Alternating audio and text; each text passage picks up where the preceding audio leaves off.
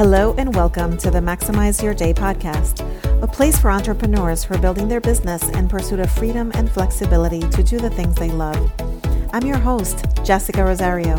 I'm a New Yorker turned Floridian who knows a thing or two on how to effectively manage your time while juggling multiple priorities. I'm an ex-corporate leader who walked away from my 9-to-5-ish to launch and grow my business.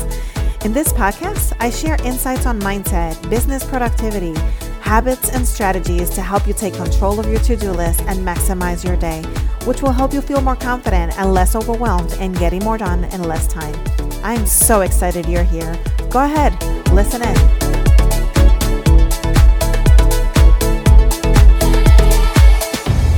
Hey guys, welcome back to the show. I know what you're thinking. I've been under the radar lately, but I have to tell you what I've been doing. If it seems like it's been a while since I recorded my last episode, well, that's because I've been moving since April. Yes, you heard that right. You know, the April showers that bring May flowers, supposedly. Well, yes, I've been moving since April. So here's what happened. I'm the business integrator and strategist for our thriving janitorial business here in Central Florida since 2018. We figured with my coaching experience, focus on business startups and strategy, in addition to his construction and commercial cleaning leadership background, it was a perfect business to start from scratch. And we're so grateful that we did, because what we started with a piggy bank full of $348 in coin is now a company that employs 18 employees and growing. In March, we received an amazing opportunity to move our home office for this business to an actual brick and mortar office space. As you guys know, the pandemic hit us hard here in Central Florida, really everywhere. But businesses that originally had offices, they had to walk away and go all remote, or they lost their businesses. So some landlords wound up with this additional amount of inventory of office space that they couldn't rent, because a lot of people, they had to completely change the way they do business. So here we were presented with this opportunity to rent some space. And I figured, you know, we have a pretty big house. 2 of our bedrooms were being used as an office space. Why not? It's time to separate and time to thrive, right? So we couldn't pass up the opportunity because it was such a great deal that we just jumped on it. We received our keys March 27th, and the work to get the office ready began. Oh my goodness. So here's the thing. There's something crazy about doing the work yourself. Is it sweat equity that they call that? Yeah, well, it was sweat all right. Once we moved everything out of the house, we realized that our home was just too big for us.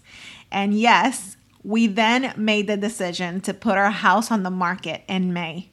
So you can imagine how my life has been for the past few months. Now, the road ahead of us was not easy. I'm going to tell you right from the get-go, it just wasn't. But we knew it was the right time to let our beautiful 5-bedroom, 2.5-bath go and downsize, since we've been empty nesters for a few months.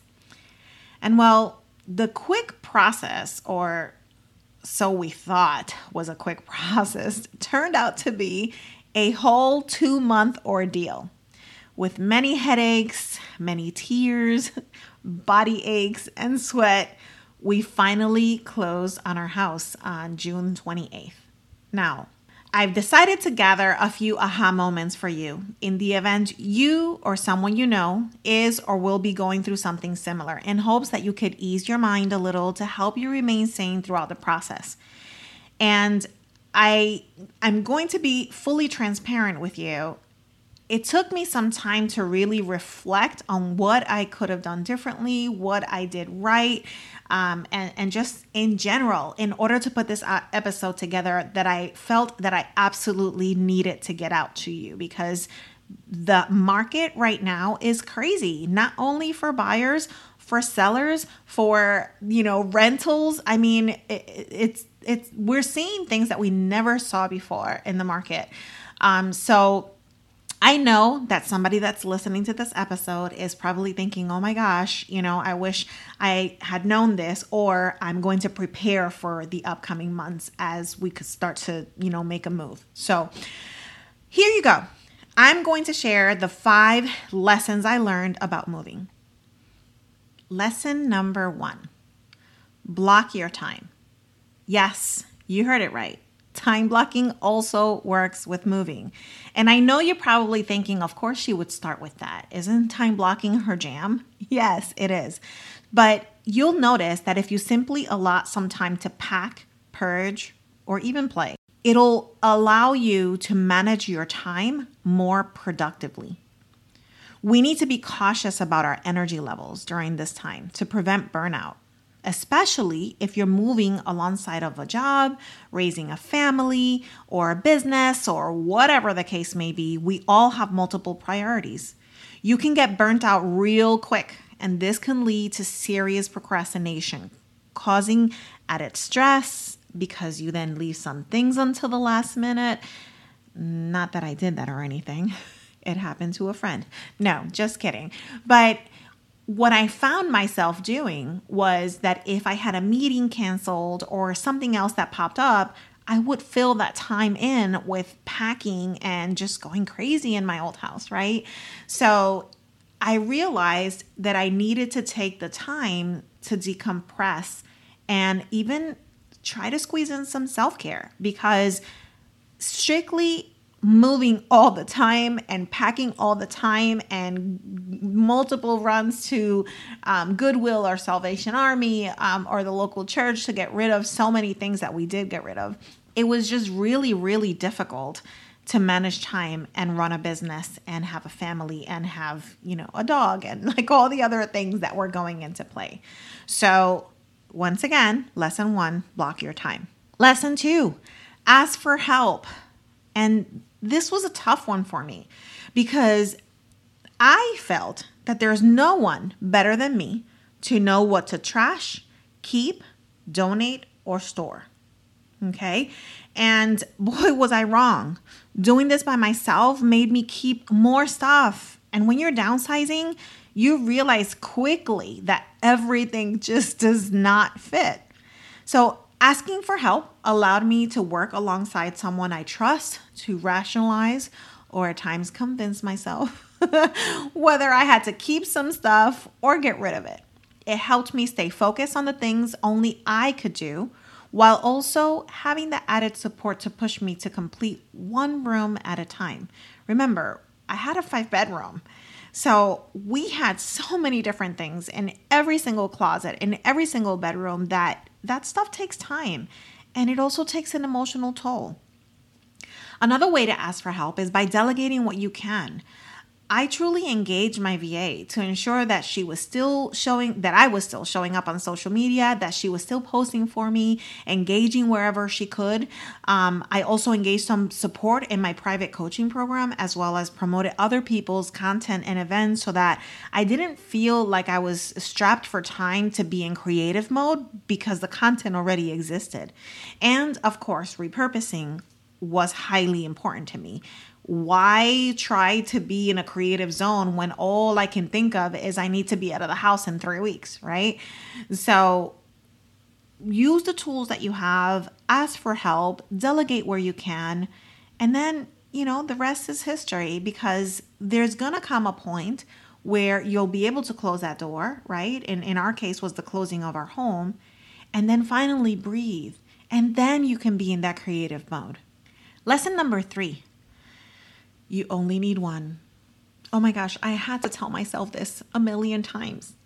I found myself coming across 2 cake batter mixers, 6 spatulas, 10 serving bowls, 4 cupcake pans, etc., etc., etc. I mean, I can just keep going. And I convinced myself that 1 was all I needed, and the rest I donated to families, to local charity, to the local Goodwill. So just, you know, it was just too much. We didn't have the room for it. It was perfectly working. So why toss it in the trash? Get rid of it. We just don't realize that we always buy extra just because it's on sale, or just because we weren't sure if we had one at home, or even because we expected to trash the old one but wound up keeping both. Again, not that I did that or anything. You only need one, I promise you. Lesson number 4, sort your stuff. You know, going through memories and closets and boxes of things, you know, you'll realize that you just have so much to do and so much that needs to be truly sorted. So one of the things that I did was I created piles, right? I had a keep pile, a donate pile, and a storage pile. There was also kind of like a trash pile, really, but it was really the three keys. Anytime that you walked into my living room, those 3 piles of stuff was there, okay? You'll be surprised how easy it was for us to quickly identify at a glance what was going to our new place, what could we send to storage for now, and what we can let go. It was a great reminder of how much we had accumulated throughout the years and how blessed we've been that we can now donate them to a family who needs it more than we did. And seeing people smile, it just did something for me. I recall this girl that showed up to pick up a sofa that we were getting rid of. And when she showed up, there was a pile of Goodwill blankets and pillows. And these were like little kid, you know, throws and stuff like that my daughters felt that they were no longer cool. Like, you know, like Twilight blankets and Hello Kitty and stuff like that. They were like, yeah, no, we're too cool for that. We don't want that. So there was this pile of blankets, and this girl walks in to pick up the couch. She came with her husband, and we said to her, you're welcome to, you know, take any blankets or anything like that. These are kids' blankets that we're getting rid of. And she pointed to the bag with the pillows, and she said, and what is that stuff? And we told her, oh, those are just some old pillows we're getting rid of and some old blankets and comforters and whatnot. And she turned around and said, we just moved here from Pennsylvania a couple of days ago. We drove all night. We have 3 kids, one of them who's an infant, and we were thinking about going to Walmart and pick up some stuff for them. Is it okay that we take it? What do you think I did? Of course I said yes, right? Being able to make an impact on someone, what is that saying? One man's trash is another man's treasure. In this case, it was a woman. And the fact that we were able to bless that family and how grateful and thankful she was, to the point where she even took photos of the whole setup afterwards and sent me pictures on Facebook to thank me. So that really meant a lot to me. Lesson number 5, know the seasons. If we were to think about this more thoroughly, we would have never moved midsummer for so many reasons. Although we started in the spring, as I mentioned earlier, this whole process began like end of March, April. Never did we think we'd be moving in the middle of the summer. So there were so many reasons why. Number 1, we're in Florida. It's beautiful here 90% of the time. So we limited ourselves and couldn't even take advantage of beautiful and warm days because all we did was work, pack, unpack, and repeat.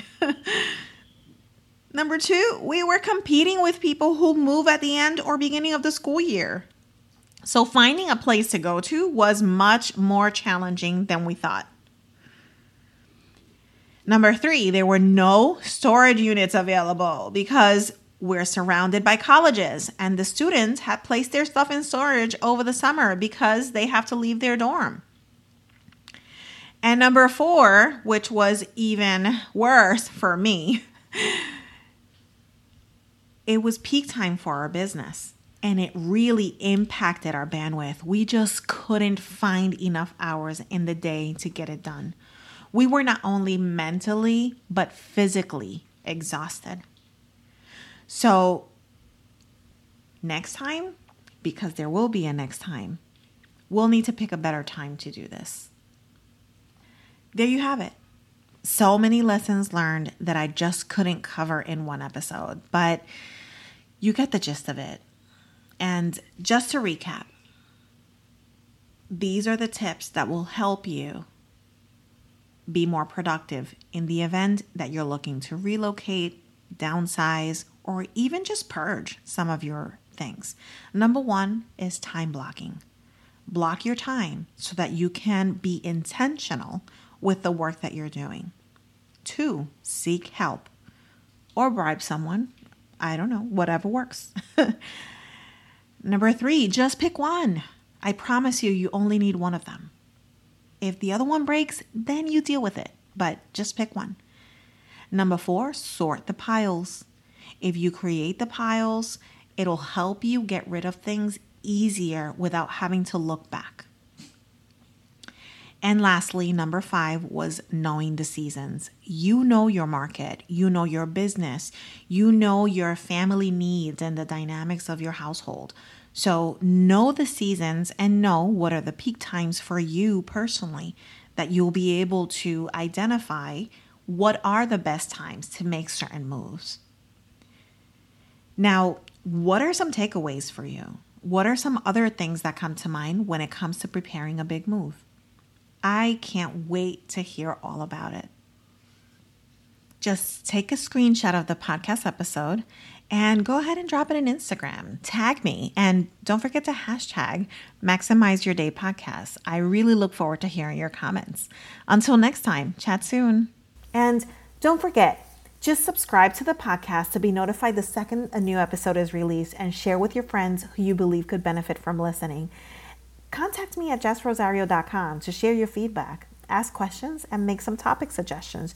You never know what the next episode's going to be about. Until next time, maximize your day and own it.